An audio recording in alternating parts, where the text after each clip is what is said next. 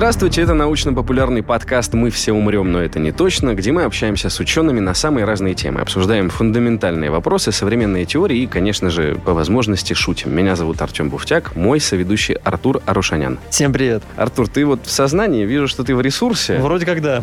А ты можешь объяснить, что значит, что ты в сознании? Я есть, значит, я существую, я думаю, не знаю. Ну, то есть, четко ответить на вопрос... Нет, я, я не могу. Вот пока не могу. Надеюсь, мы все-таки сможем сформулировать ответ. Спойлеришь, значит, тему. Ну, хорошо. Как сказал Артур, сегодня мы попытаемся понять, что такое сознание, когда оно появилось, то есть, возможно, его когда-то не было у нас, было ли оно развито и приобретено в ходе эволюции, и что вообще со всем этим делать? Можно ли от него отказаться, если кто-то хочет? Отрекаясь от сознания. Да, нам ответить на эти вопросы поможет Иван Хватов, эволюционный психолог, кандидат психологических наук, заведующий кафедрой общей психологии и Центром биопсихологических исследований Московского института психоанализа. Здравствуйте, Иван. Здравствуйте. Партнер сегодняшнего эпизода – СПАО «Ингострах». Вместе с Ингострахом мы подготовили для вас рубрику о когнитивных искажениях. Например, сегодня речь пойдет о таком искажении, как эвристика доступности. Это как раз то искажение, которое заставляет вас отказываться от страхования квартиры или переоценивать свои шансы на выигрыш в лотерею, несмотря на статистику, здравый смысл и так далее. Обязательно дослушайте до этого момента, рубрика будет примерно в середине эпизода.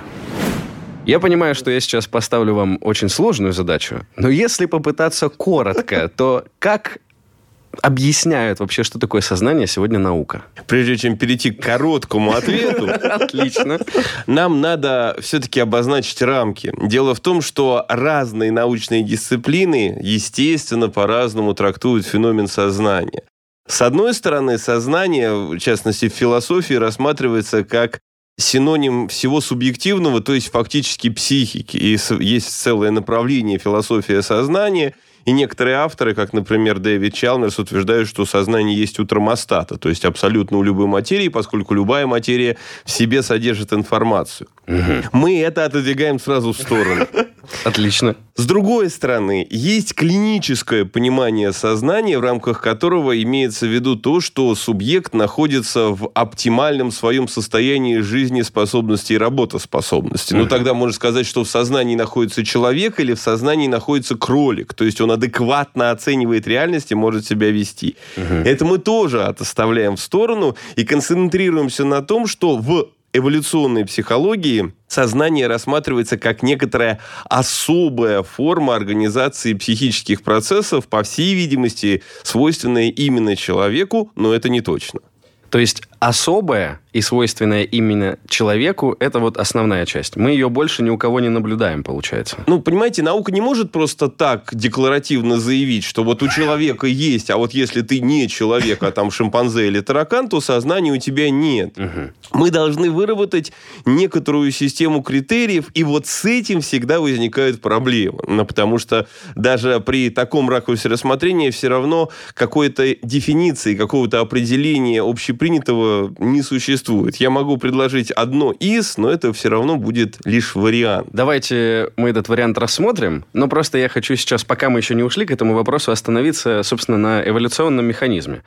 Если я правильно понимаю в целом эволюционную теорию, то вот все, что полезно, все, что используется, все, что нужно, оно остается у нас. А все, что не нужно, оно отпадает. Ну, допустим, хвоста у нас нет, хотя, возможно, когда-нибудь был.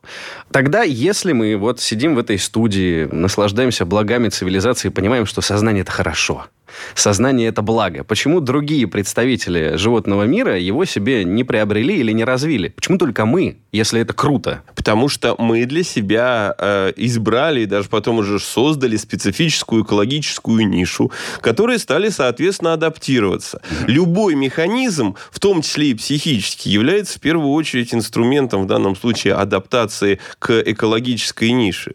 Другие живые системы, в частности, животные, выбирали для себя другие экологические ниши и к ним, соответственно, приспосабливались. И в этом отношении я бы думал, что таракан не считает, что он хуже приспособлен, чем вы. Точно так же, как, например, и кошка, точно так же, как, например, и птицы, присмыкающиеся, земноводные, да даже дождевой червь.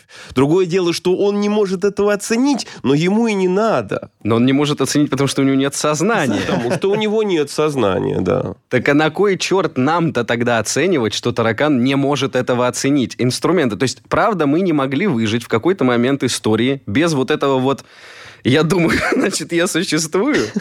Без сознания, да. Мы не могли выжить, это было необходимо, как полагает большинство все-таки современных психологов и исследователей, близких к этой области, полагают, что сознание – это механизм, обеспечивающий совместную деятельность нескольких индивидов, ну, людей в нашем mm-hmm. с вами случае, поэтому его можно читать через дефис «совместное знание».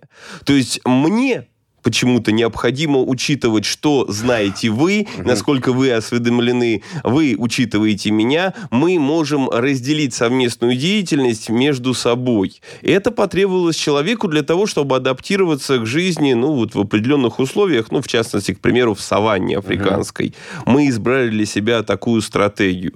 Другие животные в этом отношении по большей части индивидуалисты и эгоцентрики. Ну, в частности, если мы берем с вами например, человекообразных обезьян, шимпанзе, горилл и орангутанов. Не стоит в данном случае рассматривать эосоциальные виды, потому что там тоже есть социальность, но совершенно иного рода. А поясните эосоциальные, например? Эосоциальные, например, пчелы, например, муравьи, например, термиты, некоторые виды пауков, ос – да, у них изначально от рождения существует морфологическая адаптация для выполнения той функции, под которую они, соответственно, заточены. Угу. Ну, то есть ты будешь либо маткой, ты будешь либо рабочей пчелой, ты будешь либо, например, термитом-солдатом или рабочим. Это все задано изначально. Но это еще и физиологически да. заложено Различие. в них. То есть это не то, что я родился, думаю, я буду маткой. И стал ей. Это только у нас можно сказать. А я женщина. И как бы ты вроде Стал, как стал женщина. Тогда такой вопрос у меня возникает. Если мы сознание, да, потрогать нельзя, насколько я понимаю. Его, оно не, это неосязаемая вещь, его нельзя на МРТ увидеть, что есть сознание или нет.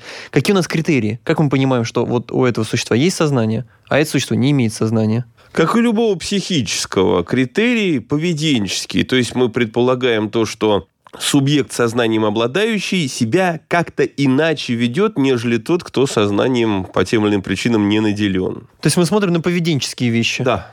В данном случае так. Можно искать дополнительно еще и психофизиологические, физиологические, лучше сказать, даже корреляты, но это будет лишь механизм обеспечения сознания. А по большому счету, как и любая психика, сознание регулирует поведение. Тогда чья психика, да, получается, сознание мы видим, чья психика или сознание наиболее похожа на человеческое в животном мире? Кто вот к нам ближе всего по духу? А в этом плане здесь ничего оригинального не скажу. К нам ближе всего психически наши э, ближайшие родственники из ныне живущих, это человекообразные обезьяны. Но сознанием-то они не обладают. Потому что если взять, к примеру, шимпанзе, то наш последний общий предок жил примерно 6,5-7 миллионов лет тому назад, и наши эволюционные пути разошлись. Даже, по всей видимости, невзирая на то, что предки современных шимпанзе и предки современного человека занимали примерно одинаковые экологические ниши, но адаптировались существенно по-разному. Шимпанзе адаптировался за счет того, что он большой, сильный, за, то, что, за счет того, что он сообразительный, быстро может ориентироваться в пространстве, считать, хорошо запоминает. А наши предки, по всей видимости, были несколько слабее, меньше физически. И поэтому в одиночку, даже если они были очень ловкими и быстрыми, справиться с проблемой не могли. Поэтому вот можно как раз предположить, что когда-то тогда, примерно 6,5 миллионов лет, отдельная популяция выбрала для себя эдакий коллективизм, можно сказать вот так. И конформизм, кстати, То есть тоже. эволюционно коммунизм был предрешен и предсказан. Извините, я не буду лезть сюда с политикой. С комментарием. А, такой вопрос.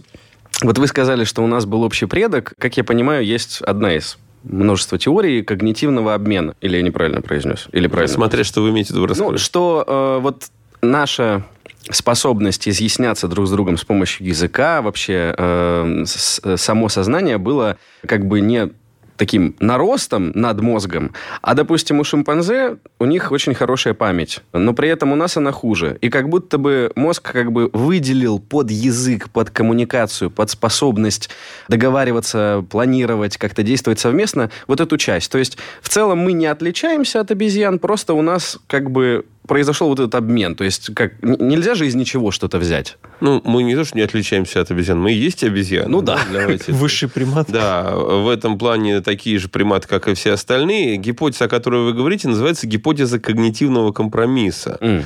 Это то, что японский исследователь Тецура Мацузава сформулировал. Да, он предположил, что мы, шимпанзе, сделали ставки на разные психические механизмы адаптации, что, в свою очередь, стимулировало развитие разных областей мозга. Угу. И это, в свою очередь, уже определило разные траектории нашей эволюции. Да.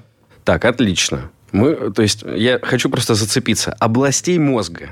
То есть, Ученые могут локализовать области мозга, которые отвечают за те или иные функции, но при этом локализовать сознание не получается. Совершенно верно. Ну, а насчет функций тоже сложно, да. Это еще Александр Романович Лури, выдающийся отечественный психолог, обнаружил. Это называется системно-динамическая локализация высших психических функций. Если просто, то любая, даже достаточно сложная психическая функция, она для своей работы задействует не только какую-то отдельную область, но фактически весь мозг. Это касается, кстати, даже не только когнитивных процессов, это касается, например, и эмоций. Если раньше считалось, что эмоции это исключительно, допустим, лимбическая система, то мы сейчас знаем, что и вся кора, и ствол мозга, и даже мозжечок для этого задействуются. То есть, в принципе, сказать, ткнуть пальцем в какую-то отдельную область и сказать, ага, вот ты где прячешься сознание, не получится. Причем даже если если мы сознание попытаемся разложить на отдельные функции, то и даже каждую из этих отдельных функций локализовать не выйдет. Вот так. То есть это как будто бы что-то виртуальное. Я скажу сейчас страшное слово научное. Это называется эмерджентность. Звучит мощно. Да, звучит мощно. Я попытаюсь объяснить. То есть эмерджентность, или иначе говоря, системная специфичность, это свойство, возникающее в результате содружественной работы всех элементов, но не сводимое к их механической сумме. Ну вот принцип системности очень прост в этом отношении. Ага не равно сумме. Да, целое не равно сумме. Ну, точно так же, как вот представьте себе, есть у вас компьютер, он ну, обеспечивает связь с интернетом, вы смотрите фильмы, читаете документы, и вы можете взять э, и разломать его в щепан угу. и сложить это кучкой рядом. С материальной точки зрения все будет то же самое. То есть, ведь есть принцип неуничтожимости материи, да, но связи между элементами уже таких, как ранее, не будет, а поэтому уже с его помощью в интернет точно не выйдет. То есть системы нет. Угу. В этом смысле мозг — это система, обеспечивающая функционирование сознания. Правда, я могу сказать честно, и только лишь мозга тоже недостаточно. Интересно. Это как? А что тогда еще должно быть, если не мозг? Как минимум, ну, э, тут мы сейчас можем уйти далеко, но, может быть, и не страшно. Вообще, в целом, для существования психики необходима еще внешняя среда и перманентное взаимодействие организма, то есть индивида, например, человека, и внешней среды. Потому что, в принципе, психика-то она и нужна для того, чтобы регулировать мое взаимодействие с объектами окружающей среды. Если этой среды не будет, то моя физиология экономит на психике, то есть перестает функционировать сознание, оно выключается. Это очень хорошо проверяется с помощью такого явления, как сенсорная депривация. Когда человека помещают длительное время в место, где фактически внешняя среда не то чтобы отсутствует, но абсолютно статичная, угу. то у человека действительно отключается не только и сознание, но отключается и психика в целом. При том, что он здоров, при том, что у него совершенно нормально функционирует мозг, физиологические процессы работают. Таких случаев помещения человека в карцер было достаточно много, как в нашей стране, так и за рубежом. И, э, в общем-то, это приводит к распаду психики, причем э, необратимому. Она потом восстанавливается, но будет уже совершенно То другой. система будет нарушена как раз-таки вот это? А, да, система будет нарушена. Так вот, если говорить о сознании, то мы то же самое можем иметь в ситуации, если человека на длительное время изъять из социальной среды. Ну, вот, как вы знаете, Робинзон Круз mm-hmm. это только лишь отчасти выдумка. В действительности были такие события, когда, например, если не ошибаюсь, флебустьера своего провинившегося матроса поместили на необитаемый остров, оставили ему все необходимые инструменты, запасы и уплыли. Через год вернувшись, они его обнаружили здоровым и благополучным,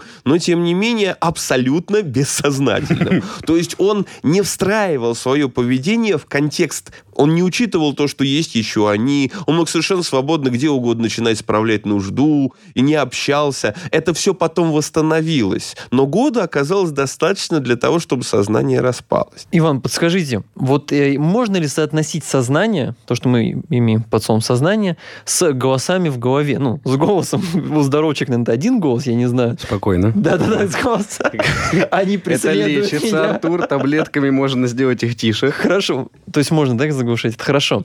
То есть голос в голове – это признак сознания? Наши ну, мысли. Ага, э, смотрите, э, хороший вопрос, да, мы подходим к, к очень опасной теме. опасной теме, да, но тем не менее, давайте обозначим. Действительно, сознание можно рассматривать как многоголосие, то есть знаете, мне в этом отношении всегда интересно, когда люди говорят тебе, будь проще, будь самим собой. А я сам это вообще ничтожно мало с точки зрения моей психики.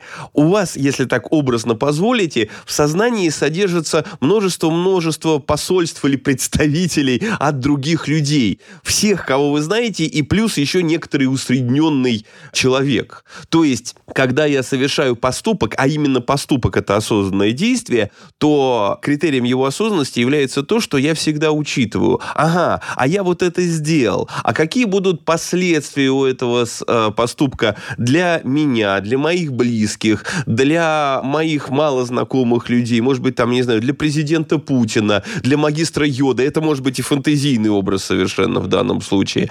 И если я учитываю это, то фактически таким образом поступок становится осознанным. Причем чем больше нюансов и тем больше точек зрения я учитываю, тем большей степени осознанности. Поэтому если вы слышите голос в голове, который говорит, а вот мама бы была недовольна, если бы ты так поступил. Или бы вот, допустим, а мой начальник, если он узнает, о, и что-нибудь такое. Это как раз и признак осознанности.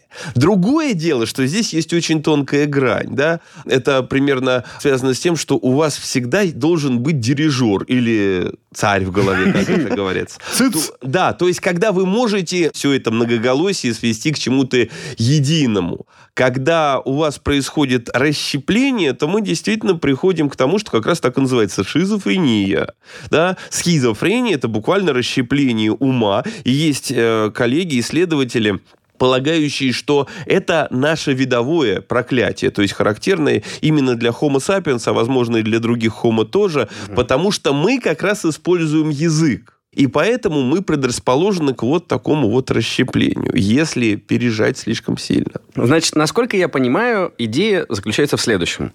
Вот мы пришли в саванну, нам пришлось кооперироваться для того, чтобы эффективно выживать. И в силу того, что мы жили группками, нужно было учитывать как раз-таки, во-первых, взаимодействовать, а во-вторых, еще и следить за тем, чтобы ты, а, был понят, б, тебе доверяли, то есть появляется такая репутационная особенность. И поэтому, собственно, мы и научились... Э, то есть животные же тоже они эмоции могут считывать, но мы еще и научились думать о том, что думают про меня, чего, как я понимаю, животное, ну, шимпанзе не может предположить, а вот то шимпанзе, я ему нравлюсь, оно просто смотрит, и в целом по мимике Считывает. понимает, нравлюсь, не нравлюсь, боится, не боится. Я поясню. То, о чем вы говорите, опять я переведу, с позволения сказать, Конечно. немножечко научных слов. По-английски это называется theory of mind, а по-русски модель психического. Это есть не только у человека. Угу. То есть, когда я понимаю, что твоя осведомленность отличается от моей. Есть самый элементарный эксперимент для проверки этого.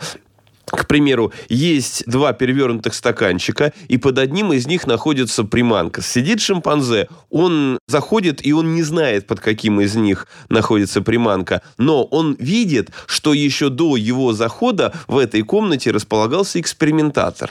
Экспериментатор вожделенно глядит на один из стаканчиков, и вот так вот нарочито к нему тянется. И шимпанзе смекает, ага, если ты к нему тянешься, значит, там что-то интересное для тебя, а если это что-то интересное для меня, то и для тебя, и то будет это интересно и для меня, поэтому он выбирает тот стаканчик, к которому тянется экспериментатор. То есть они могут понять, что другие имеют больший или просто иной опыт, и это является основой для такого феномена, как макиавиализм, то есть социальное маневрирование но это лишь поверхностность. Они чаще всего это используют для того, чтобы извлечь выгоду для самих себя, вот этого самого маневрирования.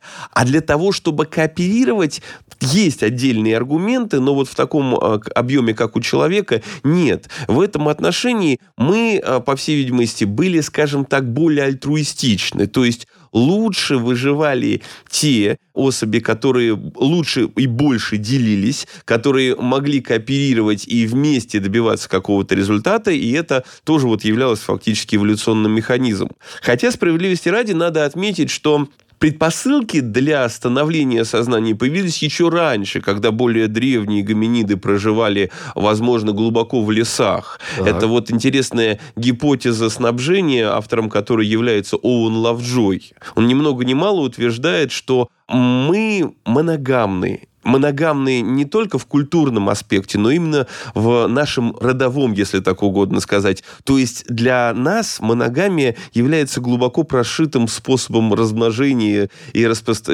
разведения потомства в данном случае. Окей, эволюционная теория. Это должно быть полезно. В чем полезность моногамии для нас? Это, как предполагал Лавджи в частности, и есть много аргументов в эту пользу, это повышает вероятность выживания потомства. То есть, когда о детеныше заботится не только самка, но еще и самец. Самка может всецело посвятить себя детенышу, угу. а самец может уходить от самки на большее расстояние. И, внимание, причем здесь, зачем это для бипедализма? То есть предполагалось, что это не просто наша эволюционная предпосылка, но это еще и способствовало прямохождению. Самец уходит, внимание, да, самец от, от самки уходит на большое расстояние, там кушает, возможно, один, а оставшуюся еду берет в свободные руки и приносит А-а-а. самке. Я э, в этом отношении регулярно наблюдаю таких людей в супермаркете. Вот он забыл тележку или корзинку взять, у него там пять бутылок пива в руках, и он вот так вот к кассе бежит, да? То есть, получается, те особи, те самцы, в первую очередь, которые могли большее расстояние пройти на двух ногах, неся в свободных руках, соответственно, пищу, те с большей вероятностью обеспечивали выживание потомства и, соответственно, трансляцию своих генов. Это вот такая гипотеза. А это, в свою очередь, уже связано с большей кооперацией. То есть самки выбирали не агрессивных самцов, а способных обеспечить. А способных их обеспечить, да. Потому что дело в том, что у шимпанзе все очень просто. Если я большой, если я сильный, если я агрессивный, если я всем раздаю тумаков, то я стану альфа. И это коррелирует с тем, насколько часто я буду спариваться. Я чаще буду спариваться с самками. И если в группе людей появляется один особенно агрессивный, который всем раздает тумаки, то, скорее всего, ему, как это говорят, устроить темную. То все вместе объединятся, и он не будет лидером. То есть у нас механизм совершенно другой. И это как раз потребовало для себя лучшего понимания того, что на уме у другого человека, смогу ли я с ним совместно добиться результата и таким образом выжить. Хорошо. Тогда такой вопрос. Здорово считывать эмоции и жесты, но, как показывает, видимо, практика, общаться это очень удобно. И вот, собственно, появление языка для этого общения, оно как появилось? Есть вообще такая штука, как ген языка. Если раньше, в 2002 году, его нашли, Forkhead Box протеин P2, сказали, что в нем есть мутация, а вот у других представителей там, нашего вида мутации нет, вот, ткнули пальцем. Вот эта мутация нам помогает.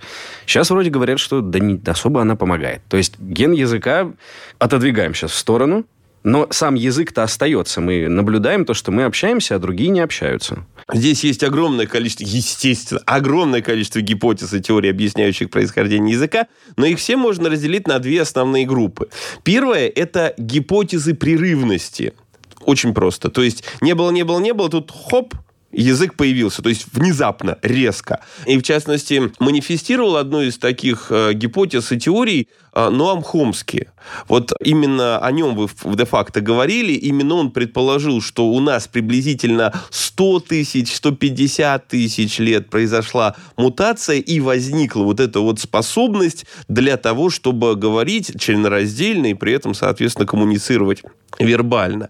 Но надо заметить, что э, действительно ген есть, и действительно, если э, происходит, скажем так, упрощенно поломка, то развиваются соответствующие дислексии. Они, да, то есть это доказали, все. Д- С геном что-то произошло, у нас нарушение. Есть нарушение, но это не приводит к тому, что человек вообще не может коммуницировать. Ну, например, специфическое расстройство речи связано как раз с э, э дефектом в данном случае. Но этого недостаточно. И здесь, скажем так, есть один философский изъян, если можно сказать. Это диалектическая связь между функцией и органом. Как правило, в ходе эволюции, в ходе вообще любого развития, сначала возникает функция, а потом для ее обеспечения появляется орган. Ну, проще говоря, как я студентам объясняю, сначала возникает необходимость копать или рыть, а для этого потом мы изобретаем лопату. Угу. Вторая группа гипотез называется гипотезы непрерывности, согласно которым постепенно, шаг за шагом, медленно появлялись предпосылки языка, потом простые формы, потом он усложнялся. И вот одним из сторонников э, этих э, теорий и причем критиком, соответственно, Хомский является наш с вами современник Майкл Томазел. Это психолог, который признан сразу в нескольких областях специалистом. И вот он полагал, что первоначально у нас возникла необходимость для того, чтобы создать общую интенцию и обозначить ее. То есть, чтобы я, ты, он, ну все, кто участвует в единой деятельности, имели общее представление о намерении и могли понять, какое желание есть у меня и что я способен сделать, что способен сделать ты и кто-то другой. Не случайно он, в частности, изучает и предполагает, что, возможно, прообразом первого слова был указательный жест – когда мы на что-то указываем, то любой человек, независимо от возраста, независимо от культуры, пола, там, разных э, убеждений, всегда смотрит на то, на что мы указываем, а не на палец. Это, кстати, особенность собак, да, что только да. собаки понимают. Совершенно верно. Единственное животное, которое еще, кроме человека, может правильно понимать указательный жест, это собака. Потому кошка у меня не понимает, она смотрит на палец. Да. Она... А собака смотрит по направлению пальца. И наши родственники, человекообразные обезьяны, тоже не понимают. Вот. То есть даже обезьяны не понимают. Вот когда вы тянетесь к перевернутому стаканчику, он понимает. А смекнуть, что ты ему хочешь сказать, слушай, мне сейчас еда не нужна, возьми ее, пожалуйста, я делюсь. Нет, да у него такого не возникает представления. Собаки с нами эволюционировали вместе как минимум десяток тысяч лет, поэтому для, для собаки человек это центр мироздания. И они, так и есть. Да, они считывают нашу мимику и пантомимику на ура, но это другой аспект в данном случае. И вот, соответственно, и сначала появилась необходимость для того, чтобы формировать общее намерение, а потом для этого возник инструмент постепенно. Вряд ли это было моментально, вряд угу. ли просто вот как щелчок пальца, потому что все-таки за обеспечение языкового ядра и языковых функций отвечает достаточно большое количество генов.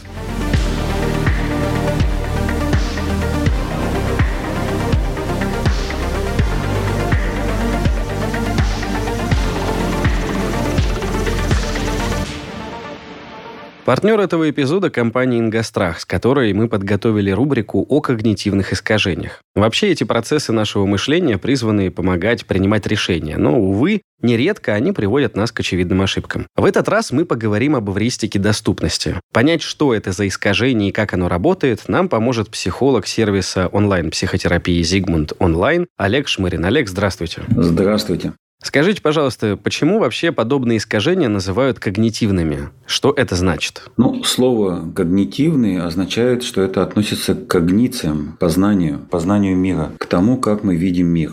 И когда мы говорим о когнитивных искажениях, то подразумевается, вообще говоря, в... есть такая наука целая, когнитивистика, там разные названия у нее есть, когнитивная наука, синонимов много. Это такая междисциплинарная дисциплина, в нее очень много входит и психология, и биология, и нейронаука. Угу. Все это входит, э, скажем так, вот в корпус наук, который в целом можно обозначить как когнитивистика там, или когнитивная наука. Наука познания. Это наука пытается разобраться в том, как мы познаем мир, угу. какие типичные ошибки мы совершаем, когда познаем мир, какие ошибки происходят в интерпретациях, как устроены эти интерпретации. Вот в этом во всем когнитивистика пытается разобраться. И когда мы говорим о когнитивных искажениях, тут надо вообще понять, что это вполне естественно для человека ошибаться. Угу. Ну, собственно, как древние люди, как древние восточные мудрецы говорили, что человеку свойственно ошибаться. Он постоянно этим занимается. Почему так происходит? Очень просто. Дело в том, что мы, как существа познающие, мы формируем у себя в мозгу, где-то в голове, в сознании модель мира. У нас есть какое-то представление, набор идей, какая-то модель, образ того, что происходит вокруг нас мы как-то интерпретируем этот мир. И естественно, что наша модель мира, она по сравнению с реальными событиями, многомерными, многоплановыми, она, конечно, очень упрощенная, эта модель. Поэтому мы всегда пытаемся сэкономить на этих процессах и пытаемся сделать наиболее простой выбор. Соответственно, и вот эвристика доступности, то, о чем вы говорите, тоже это вот из этой же истории. Получается, в названии самом есть слово «искажение». То есть этот механизм, он приводит к ложному выводу в силу того, что информация информация, которая у человека есть, доступная для принятия решения, она искажается на каком-то этапе. Так? Как сказать? И да, и нет. Если мы говорим о моделях, то в любом случае наша модель будет упрощенной. Мы стали совсем недавно цивилизацией и живем в относительной безопасности. До этого времени, там, буквально там, несколько тысяч лет, что по меркам эволюции очень мало, мы жили в очень опасных условиях. Там у нас была куча естественных хищников, множество опасностей там, где мы жили. И нам всегда нужно очень быстро оценивать опасность. Что нам нужно делать? Бежать то есть вот нам нужно, предположим, древний человек встречает саблезубую кошку огромную, которая одним укусом, значит, отнимает жизнь. Что делает человек? Будет ли он как бы познавать эту кошку там и говорить, что как бы как-то ее исследовать, разглядывать ее мех, который там пушистый, там, смотреть, определять ее вид. Нет, ему нужно очень-очень быстро по стандартной методике осознать, что это опасность, и быстро оттуда сделать ноги. Сбежать, защититься, спрятаться и так далее. То есть у нас как бы в нашей картине восприятия есть очень много таких вот стандартных операций, когда нам нужно отличить опасность, угрозу или сделать какой-то быстрый вывод о чем-то. Вот прямо очень быстро, не вдаваясь в подробности, не тратя лишних ресурсов. Так что эвристика доступности, она, можно сказать, в какой-то степени она нам спасла много жизней ну, как бы так вот, если в историческом процессе. Но если мы говорим об эвристике доступности в смысле, как бы в таком более научном, когда именно речь идет о сознательном процессе познания чего-то, то тут эвристика доступности нам, конечно, делает такую услугу не очень хорошую. Собственно, в чем заключается эвристика доступности? Вот как ошибка такая, да, что мы легче вспоминаем те события, которые у нас эмоционально отпечатаны. И когда нам нужно что-то предугадать, какие-то будущие события, то нам легче вспомнить то, что нам просто легче вспоминается, то, что у нас ярче как бы отпечатано в наших воспоминаниях. То есть получается, что человек э, принимает решения, исходя не из каких-то статистических там выкладок, больших объемов информации, изучения вопроса, а исходя из того, встречал ли он подобные, допустим, примеры в жизни, может быть, он его знакомый или он слышит о чем-то в новостях, в популярной культуре. То есть, например, многие же думают, что стать жертвой акулы достаточно легко, а если ознакомиться со статистикой, то там очень мало людей, э, по большому счету, подвергаются, слава богу, нападению акулы, и намного больше э, есть вероятность вероятность просто, например, утонуть в море. Но из-за того, что акула в популярной культуре это такой повсеместно встречающийся, популярный хищник для того, чтобы пугать людей, то и страх э, у человека несоизмерим с вероятностью встретиться с акулой лицом к лицу. То есть мы переоцениваем вероятность вот такой опасности, хотя на самом деле она мала. То есть как-то так? Да, именно, вы точно сказали. Ну, хорошо. Если у первобытного человека не было больших данных, там не было статистики для того, чтобы ну, предположить, что, допустим, в этой чаще леса встретить большую хищную кошку вероятность маленькая, потому что она там тут не живет, сюда не ходит. Ну, то есть как-то подойти научно. И тогда ему надо было принимать решение в ситуации ограниченного количества знаний. То есть вот что там он сам в жизни видел, что ему и соплеменники рассказывали, вот этот объем и не больше у него есть для принятия решения. Но сегодня, когда по двум кликам мы можем там ознакомиться с любым большим исследованием на любую тему, потому что ну куда не сунешься, уже была какая-то группа, которая это исследовала, почему сегодня мы продолжаем этот механизм использовать? Причем в повседневной жизни. Евристика доступности же вот она встречается в принятии каких-то бытовых решений? На самом деле, потому что мы не очень сильно изменились с тех времен. То есть у нас изменились технологии, изменилась там как-то вот культура, но на каком-то физиологическом плане мы не очень сильно отличаемся от тех первобытных людей. Мы фактически идентичны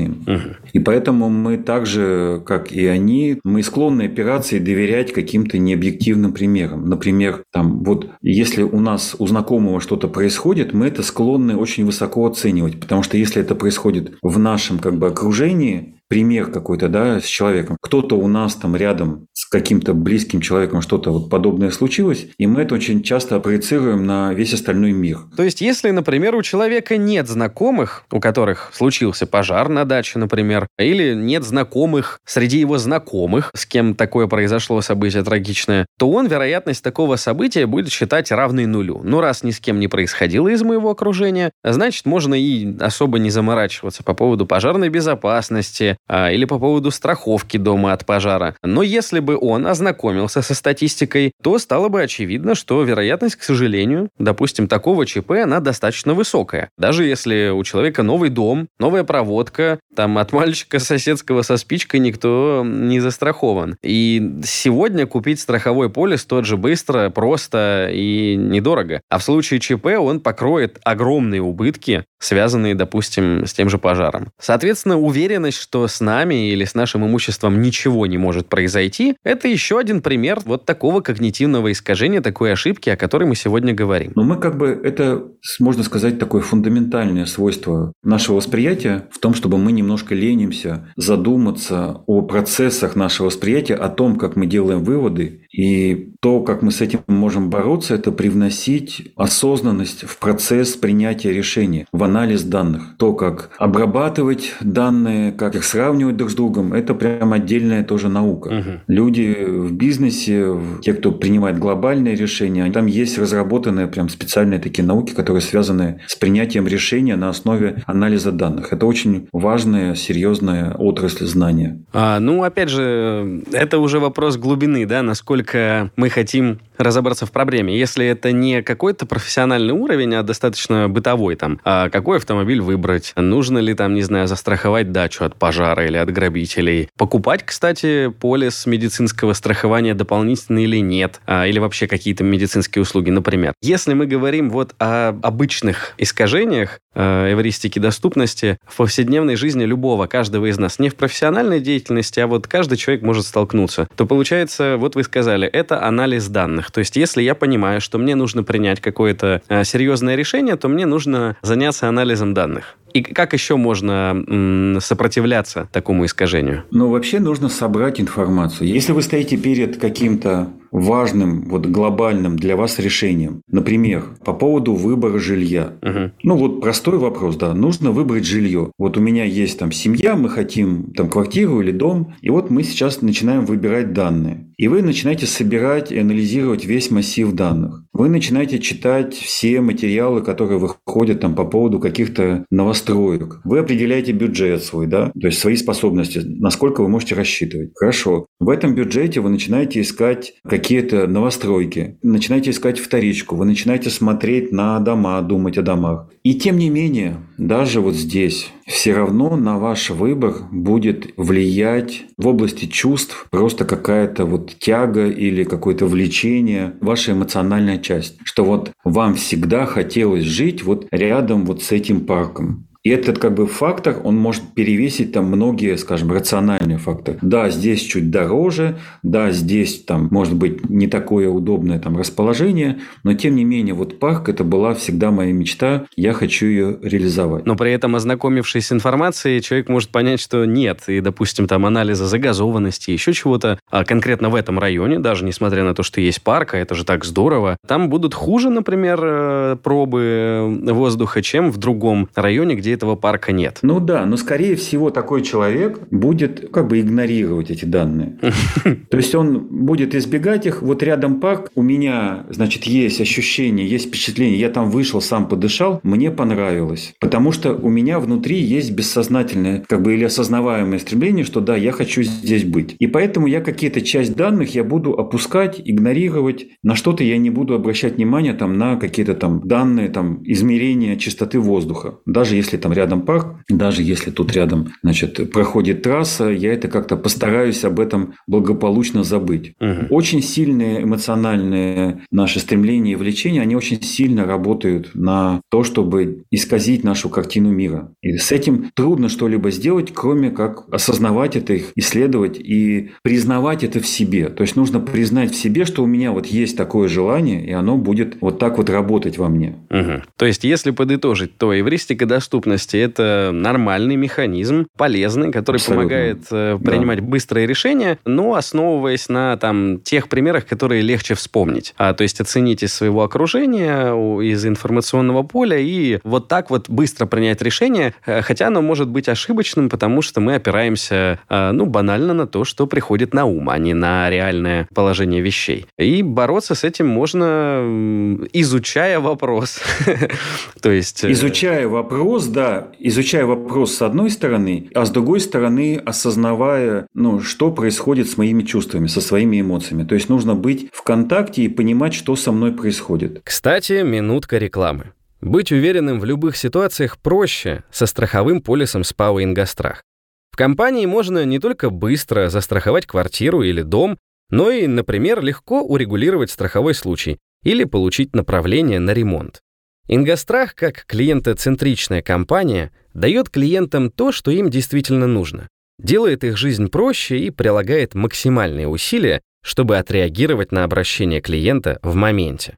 Между прочим, нет ничего проще, чем получить помощь Ингостраха. Компании можно написать практически в любом мессенджере и оперативно уладить любой вопрос.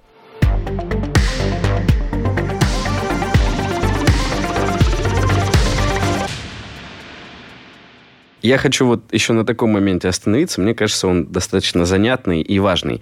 Мы говорим о языке, говорим о том, что вот мы общаемся все, там, используем его для того, чтобы каким-то задачам, какие-то задачи решить. Но если говорить про сам язык, мне представляется, что есть какая-то вот образность, то есть мыслеобразность. И чтобы мне Артуру, например, объяснить, что я видел сегодня машину, здесь, получается, есть конверсия туда и обратно. Я увидел машину и понял, что я могу ее назвать словом «машина», у меня этот образ зафиксировался за словом. И дальше, чтобы то, что я увидел, передать Артуру, я же не могу ему ни глаза свои дать, ни память передать. Я достаю этот образ, Обратно. нахожу слово и передаю. То есть вот эти манипуляции образа в мысль, мысль в образ, это и есть язык? В значительной степени этот механизм касается языка тоже, это в психологии доказано. Это касается такого процесса, как память. Дело в том, что долгое время считалось, что у нас память долговременная, монолитна, целостна и неделима. Потом это и было экспериментально показано. Как, как рулон, как пленка, э, ну, кинопленка. Как пленка или как а, огромный шкаф э, с архивом. Там по-разному это можно было себе представлять. Чертоги разума. Да. А, или, как это Шерлок Холмс говорил, чулан огромный, да? А, но э, в сущности у нас две разных системы памяти. Одна декларативная, вербальная, другая недекларативная.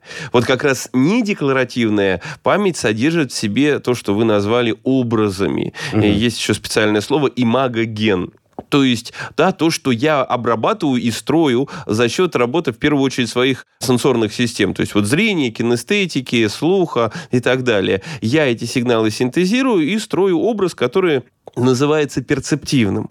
А потом я для него подбираю эквивалентное слово, понятие, да, есть у меня соответствующие структуры в памяти, в данном случае вербальные, они называются логогены, и я устанавливаю эквивалентные соотношения между ними. И поэтому действительно возникает иногда сложность, когда человек учит э, иностранный язык. Да, то получается, что у вас может сложиться две такие системы. Потому что обратите внимание, вот когда можно точно определить, что вы хорошо владеете иностранным языком, например, английским. Если вы плохо им владеете, то вы, когда хотите что-то сообщить, сначала выкладываете фразу на русском языке, а потом это переводите. Поэтому это занимает достаточно много времени, поэтому это сложнее. А когда вы владеете уже достаточно хорошо, то вы и мыслите на этом языке, соответственно. И вы сразу формулируете предложение в логогенах английского языка. Но да, вы совершенно правы, у нас есть две такие системы, и между ними устанавливаются соотношения постоянно. Иван, смотрите, у нас получается, что человек, да, он, не зная языка чужого, он пытается его понять, изучить, да, то есть это можно назвать признаком сознания, что мы пытаемся понять и переложить на свой лад. Но в то же время животные же не обладают этим признаком. То есть собака мяукать никогда не начнет, даже если ей это очень надо. И получается, что можно ли назвать сам язык признаком сознания? Язык – это один из механизмов сознания, это как раз инструмент сознания, вот с позволения сказать. То есть это то средство, с помощью которого мы формируем вот это вот единообразное для нескольких индивидов восприятие и картину мира. Если бы мы были экстрасенсами, могли читать мысли друг друга, то язык бы не потребовался. Но как раз-таки наличие языка – это самый мощный аргумент в пользу того, что у нас нет этих экстрасенсорных способностей. Потому что если бы они у нас были, я бы напрямую транслировал ваше сознание свои намерения, и мне бы не нужны были вот эти вот костыли, которыми мы сейчас пользуемся в виде, соответственно, языковых категорий, ну, в данном случае вокальных. Да, а у животных их коммуникация, она невербальная. Да, давайте я поясню. Когда мы говорим о человеческой вербальной коммуникации, то мы действительно можем вычленить элементы. Есть объективное значение и есть мое субъективное отношение к этой ситуации. Ну, как я вот студентам объясняю, к примеру, когда я говорю слово «зебра», например, то в нем есть объективный компонент, который вербально обозначается, да, как у меня один студент сказал, полосатая лошадь, да, ну, копытное животное, проще так говоря. Есть, да. да. А с другой стороны, есть еще и мое субъективное отношение, которое обозначается невербаликой. И это моя интонация, это моя мимика, это моя пантомимика и другие аспекты. И я могу сказать по-разному. Ну, например, мы пойдем охотиться на зебру. Или я могу сказать пойдем охотиться на зебру. Или я сказать, мы пойдем охотиться на зебру. И вы во всех трех случаях поймете, что у меня разное отношение к ситуации. Но вы все равно и в первом, и втором, и в третьем случае будет понимать, что речь идет о вот этом самом копытном животном. То есть значение инвариантно всегда. Как бы я это ни окрашивал, вы, мы можем это разделить как у себя, так и у, и у другого человека, собеседника. А вот кошачье мяу, оно такой дифференциации не поддается. То есть там отношение, субъективное отношение к ситуации и данные, которые животное хочет передать, они неразрывно слиты. И более того, они еще очень сильно зависят от контекста. Ну, то есть просто так, и причем даже животные еще и совершенно иначе это осуществляют. Когда мы издаем звуки, мы делаем это на выдохе. Вы набираете воздух легкий и порционно его выдаете. Они издают звуки на вдохе. Если вы попробуете, получится очень своеобразно. Да, это эмоциональные Придыханием, звуки, да. да. Ну, всякие ох, ах, это да, вот междометие, это да. Но это как раз чисто эмоциональные аспекты. Но кошачий мяу для нас ничего не значит. Но мы прекрасно понимаем, что нам хочет сказать кошка, например, когда она издает это мяу, а, находясь возле закрытой двери, или когда она стоит возле своей пустой миски, или когда мы слышим пронзительное мяу, опускаем взгляд вниз и видим, что мы стоим у нее на хвосте. Тоже понятно, чего она хочет в этом случае.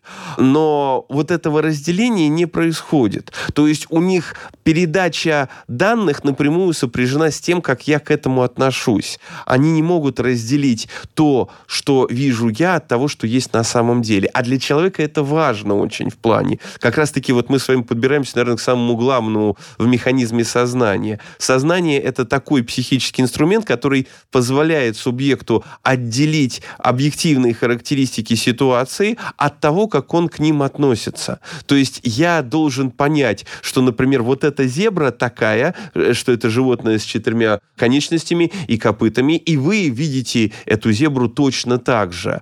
Это, если угодно, так сказать так, коллективная субъективность. Когда я студентам это объясняю, я им показываю синюю звезду и спрашиваю, а как можно мне доказать, что звезда объективно синего цвета? И я говорю, можно спросить у вас.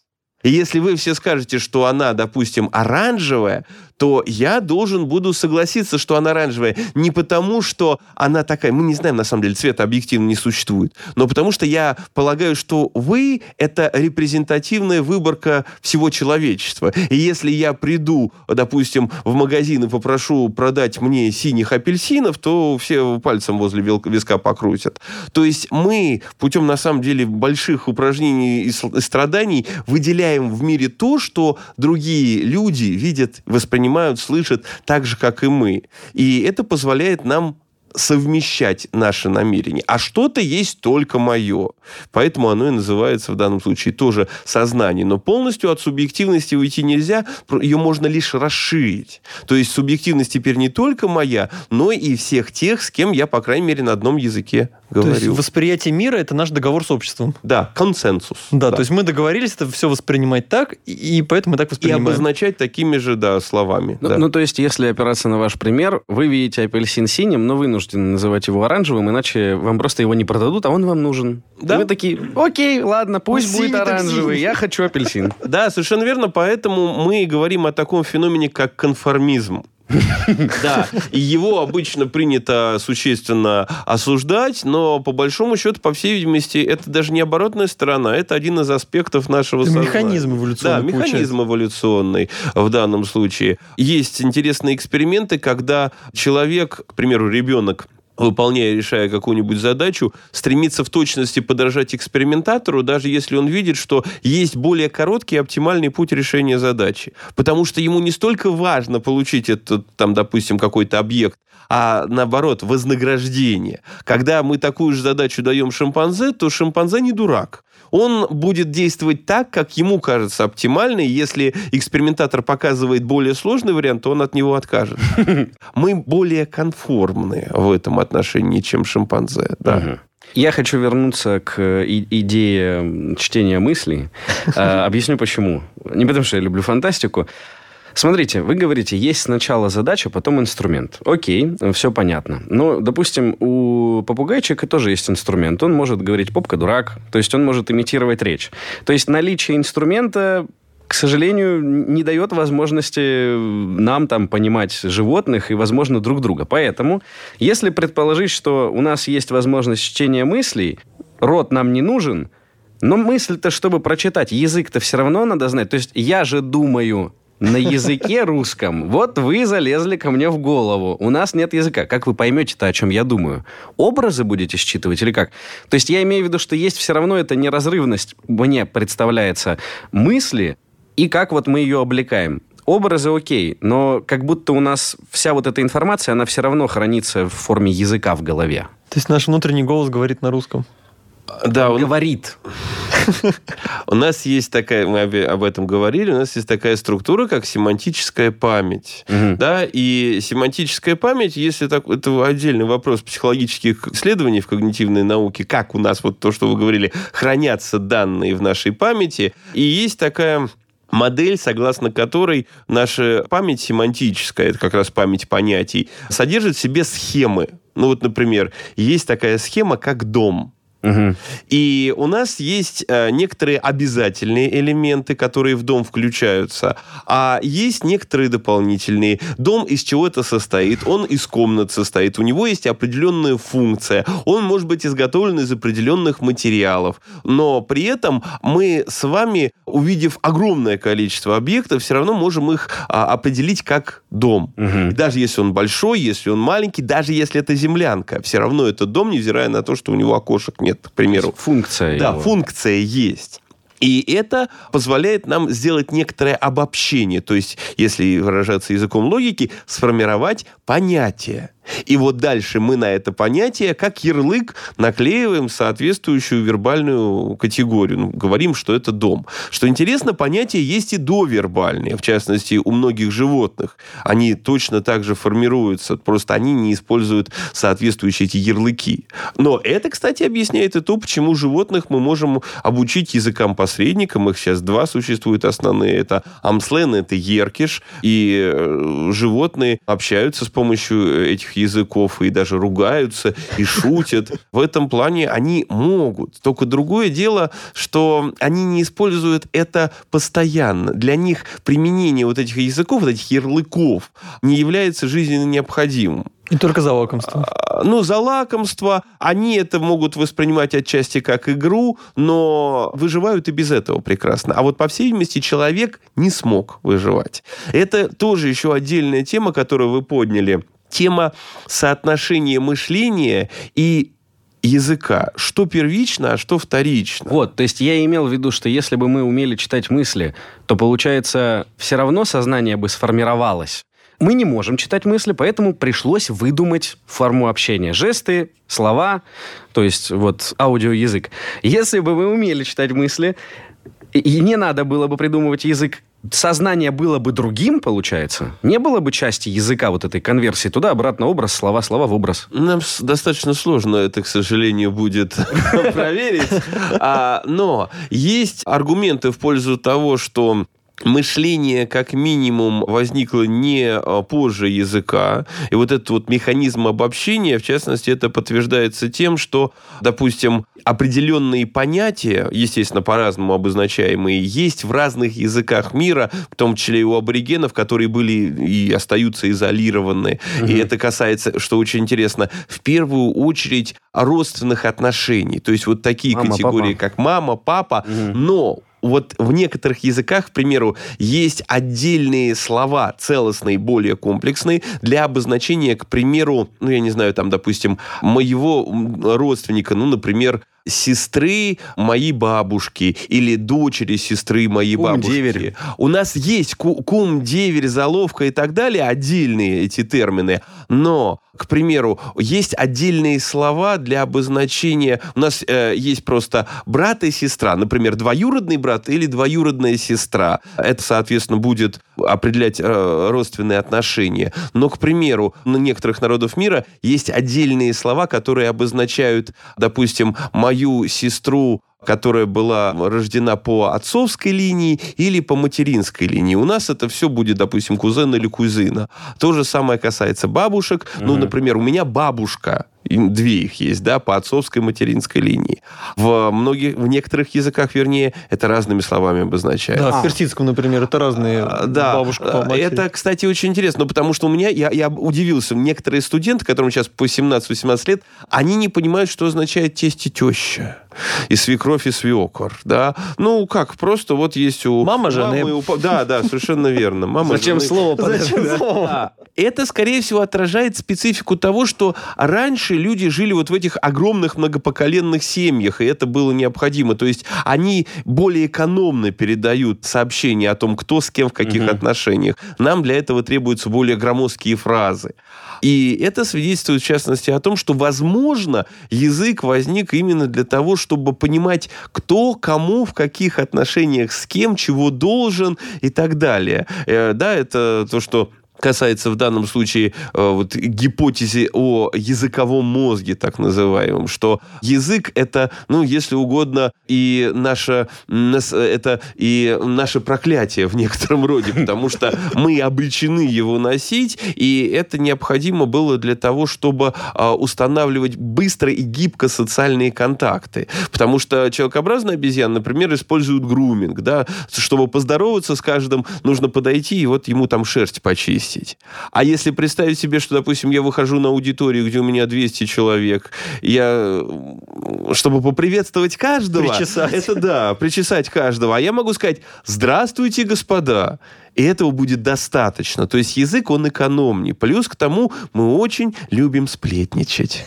Да, и в пользу этого говорит то, что это даже своего рода терапевтический эффект оказывает. Нам это приятно всем так или иначе. И это было адаптивно. Потому что, смотрите, я вот с этим вот товарищем завтра пойду на охоту. Я сам с ним не знаком, но я слышал, что он не очень надежный.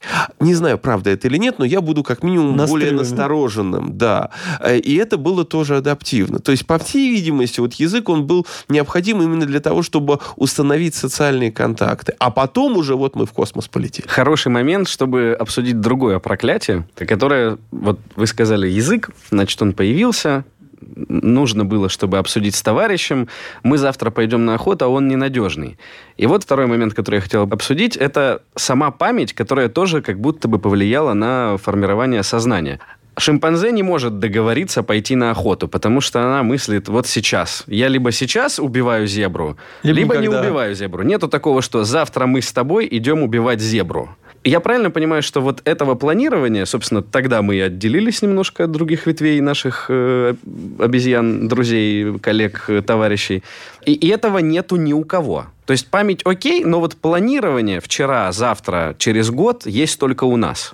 Да, в этом плане можно сказать, что планирование есть, но тут, правда, всегда диапазон интересен, да. Есть исследования, что, к примеру, если человекообразные обезьяны осуществляют рутинную деятельность, то они могут планировать часов на 12-14 вперед. Ну, например, если он использует один и тот же крючок для того, чтобы потянуть к себе приманку или, допустим, миску с едой, то он знает, что этот крючок потребуется ему на следующий день, и он его спрячет где-нибудь в укромном уголке. Но это для своей собственной деятельности. По всей видимости, это предел.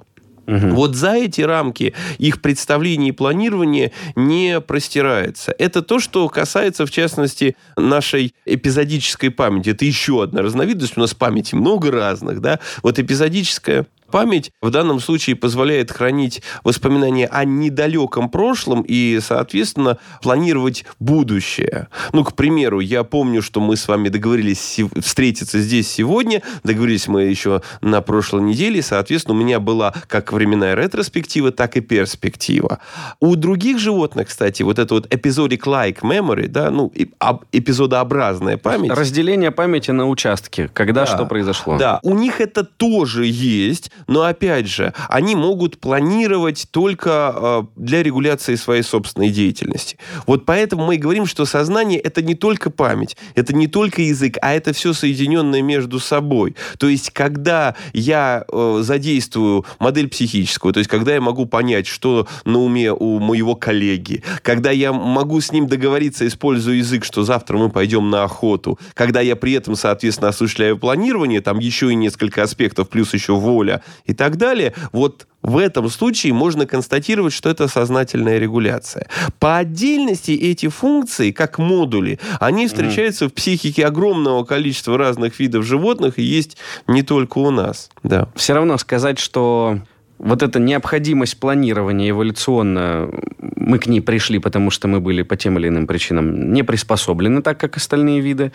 А, И можно ли сказать, что сознание и появилось как такой ответ на необходимость планировать, общаться, договариваться и вот это все делать. То есть это Да. как бы инструмент, который пришел к нам в силу того, что ну надо. Физически слабенькие. Да, Надо думать. именно так и получается, что этот механизм возник, потому что, ну, во-первых, вы правильно заметили, у нас были предпосылки, связанные с нашим мышлением, с тем, что мы жили в группах, так или иначе, как и человекообразные обезьяны. И мы дали такой ответ на необходимость, совершенно верно. Вероятнее всего, если бы мы его не дали, то и сейчас бы не сидели здесь. Но тогда я бы немножечко пошел в сферу фантастики, с вашего позволения. Хорошо, эволюционно, ну, то есть эволюция же хочет, чтобы было много видов, видов много, шансов выжить много. Поэтому нас эволюция сделала чуть послабее, и мы вот, собственно, обрели сознание. А можно ли наделить животное сознанием, там, генной инженерии, если мы там выявим ген сознания. Химеризмом, там, э, трансгенными какими-то способами, то есть селекционно ведь. Там и, идея скрестить обезьяну с человеком, непонятно зачем, я до сих пор не понимаю, но она была давно у многих ученых. Если предположить, что такая задача будет какими способами попытаются эту обезьяну... Мы, получается, что мы ее не можем научить. У нее просто нету вот этих инструментов для того, да. чтобы э, сознание приобрести. Можно ли создать условия, чтобы у животного появилось сознание? Создать условия, конечно, можно гипотетически. Единственный момент, опять извините за то, что ввожу еще одно слово, правда, из области математики. Эволюция – процесс стохастический то есть непредсказуемо, иначе говоря. А даже зная все предпосылки, все детерминанты, мы не можем точно сказать, что получится вот так. Если мы создадим необходимые предпосылки для трансформации, то есть для, допустим, э, макро, микро или макроэволюционных процессов, то они произойдут. И, возможно, даже э, наша популяция, над которой мы проводим эксперимент, не вымрет. Но то, что у нее вот возникнет такая же адаптация, как у нас примерно там 6,5 миллионов лет назад, мы не можем это судить. Mm-hmm. Хотя проверить можно, но здесь есть еще одна проблема. Почему эволюцию хорошо экспериментально проверять, например, на колониях бактерий или на, например, тлях? а, потому что эволюция измеряется не годами, десятилетиями, а поколениями. Мы очень долго живем. Проблема. Нет, не надо. Проблему обычно решают. Нет такой проблемы. Это когда проблему в задачу переделывают. Вот. Мы слишком долго живем, поэтому процесс э, медленно будет идти, и представить себе, что это в обозримом будущем будет можно воплотить, крайне маловероятно. Только если используют же компьютеры моделирование, когда да. мы этот процесс модулируем, там, 100 тысяч лет у нас компьютер за неделю там посчитает и скажет. А вот такие... Так. Да, совершенно верно, такие компьютеры есть, и когда в него вводят различного рода переменные, то получают соответствующий результат. Есть такие программы, и даже статьи, соответственно, опубликованы на эту тему. Да. Ну, а других э, возможностей, так как мы локализовать все еще сознание не можем, то мы искусственно как-то наделить э, животное им не можем. Ну, допустим, сделаем мы э, такой же мутированный ген у обезьяны. Она же не начнет разговаривать. Да, этого будет недостаточно явно. Потому что речевой аппарат еще не сформирован. А, ну, там речевой аппарат формируется за счет много факторов, угу. да, там в этом участвуют в том числе и распределение мышц, да, и, и строение гортани, здесь много чего участвует, и специфика дыхания как раз, да. Но, опять же, вот мы когда даем инструмент, это очень хороший момент, на самом деле, важный, когда мы даем инструмент помещаем его в систему, в психику животного, которому этот инструмент не нужен, у нас получается говорящая обезьяна, которая скажет, я, я обозначу тебе, что это банан, если ты мне его дашь. То есть, к примеру, ведь эти языки Амслен и Еркиш, они в полном смысле языки. То есть, там вербальные категории, а, ну, в частности, Амслен — это а, адаптированный язык американских глухонемых, а, да, английский. И он по всем параметрам такой же. Ведь, ну, к примеру, глухонемые люди, у них тоже язык, и у них тоже речь, невзирая на то, что они не способна вокализовать. Поэтому только инструмента недостаточно. Если вы дадите шимпанзе точно так же, например, а iPhone, то она будет им орехи колоть, да, обезьяна, потому что, ну, хороший твердый аппарат. А что колет же. Делать? Да, проколет нормально. Вот как раз-таки, чтобы завершить, Артур, мне кажется, прекрасно э, подвел к этому. Инструмента недостаточно. Можно ли сказать, что на формирование сознания в той или иной мере, возможно, даже в большей, э, влияет социум. Объясню, что я имею в виду. Вот у нас есть человеческий детеныш, абсолютно здоровый, в нем все уже эволюционно заложены эти инструменты, все может. Но мы его, как вы сказали, допустим, деп- депривационной комнаты или как... Э, не, не комната, а, а можно ну, просто помещение. социально депривировать. Да, социально депривируем. Не будем рассматривать Маугли, потому что там есть вот эти внешние факторы, он будет адаптироваться просто не к людям, а, допустим, к волкам. А если вообще изолировать человека? То есть э, он это сознание не приобретет, оно у него не сформируется, получается? К сожалению, такие эксперименты э, достаточно жестокие были, когда совершенно депривировали новорожденных детей, это еще и в период Средневековья, там короли развлекались. Он не просто не адаптируется, не просто у него сознание не возникнет, он, он умрет. Он не выживет. Не сможет выжить, да? Он не сможет выжить благодаря социальной депривации, при условии, что его будут кормить, при условии, что э, будут осуществлять гигиенические процедуры, он умрет.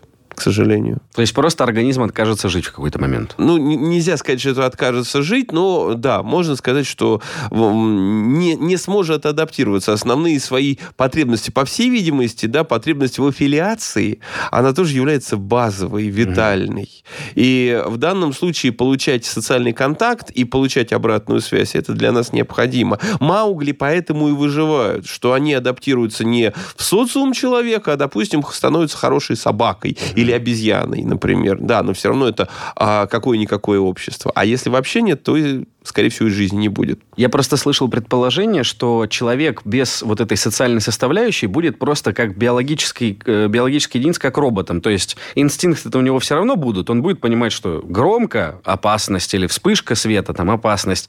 То есть это просто будет вот такое же животное, как какое мы наблюдаем в зоопарке, и сознание не разовьется у него. Вы же говорите о том, что он существовать в целом не сможет. В целом не сможет. Ну, а вот это поэтому пример э, разницы, да, вот когда мы берем взрослого человека, под, подвергнутого социальной депривации, вот как этот Робинзон Крузо, он выживет. Потому что он уже механизмы адаптации достаточно хорошо у себя развил, и он может их перенастроить. Угу. А изначально ребенок, здесь можно просто учитывать много аспектов, что для ребенка в раннем возрасте, сейчас мы это хорошо знаем, крайне важно формировать диаду.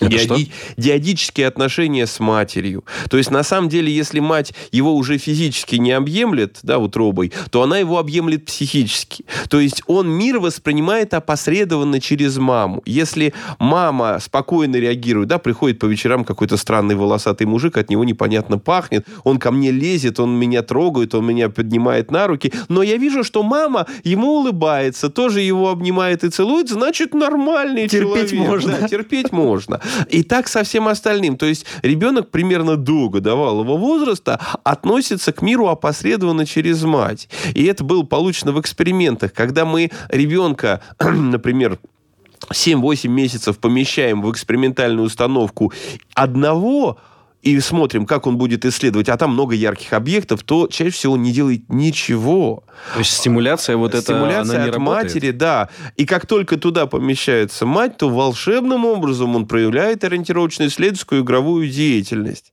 И в этом плане мы на это завязаны, в том числе и даже на запечатление образа матери и на контакт с ней. То есть мы не рождаемся с психикой, нам ее формируют. Да, ну, ну, психика формируется прижизненно. В этом отношении хорошо известно, что а, да, это было даже такое понятие, как синдром госпитализма, когда ребенок оказывался, например, в доме малютки в результате тех или иных событий, и там, допустим, на целую палату из десяти младенцев а одна нянечка, она не успевает всем уделить внимание, то это негативно сказывается на когнитивном развитии и на эмоциональном развитии, но она хотя бы пытается им что-то дать. А если это полная депривация, то будет смерть, к сожалению. Ну и чтобы не заканчивать на такой э, ноте, так что сначала было, курица или яйцо? Ребенок с сознанием или мать с сознанием? Что было сначала?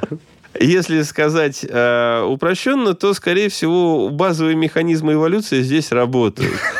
Да, то есть те приматы, которые были более кооперативны, менее агрессивны, которые лучше понимали намерения других, они дали предпосылки тому, что мы и называем сознание, поскольку их потомство лучше выживало. Было это примерно 6,5 миллионов лет тому назад, тогда, когда жил вот это, жило вот это замечательное существо, опять же, извините за англицизм, Это аббревиатура чимпанзе Human Last Common Ancestor, последний наш общий предок. Спасибо. Спасибо. Напомню, что сегодня о всех этих очень увлекательных и сложных вещах нам рассказывал Иван Хватов.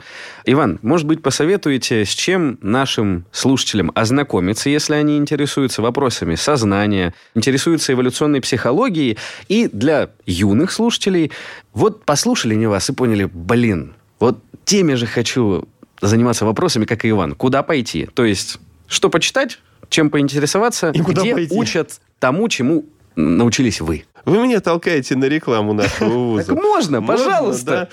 Я всех приглашаю к нам на общую психологию в Московский институт психоанализа. Там я, я, я действительно без шуток, если сказать, то а, раньше в вузах читались такие курсы, как антропология, зоопсихология, да, психогенетика. Я этот курс несколько модифицировал. Сейчас прямо на первом курсе у клинической психологии и психологии я читаю дисциплину под названием «Психика как природный и социальный феномен», где мы как раз отвечаем на вопросы, как психика зародилась, как эволюционировала, как возникли разные психические функции, и как возникло, в частности, то, о чем мы сегодня беседовали, сознание тоже, в чем его специфика.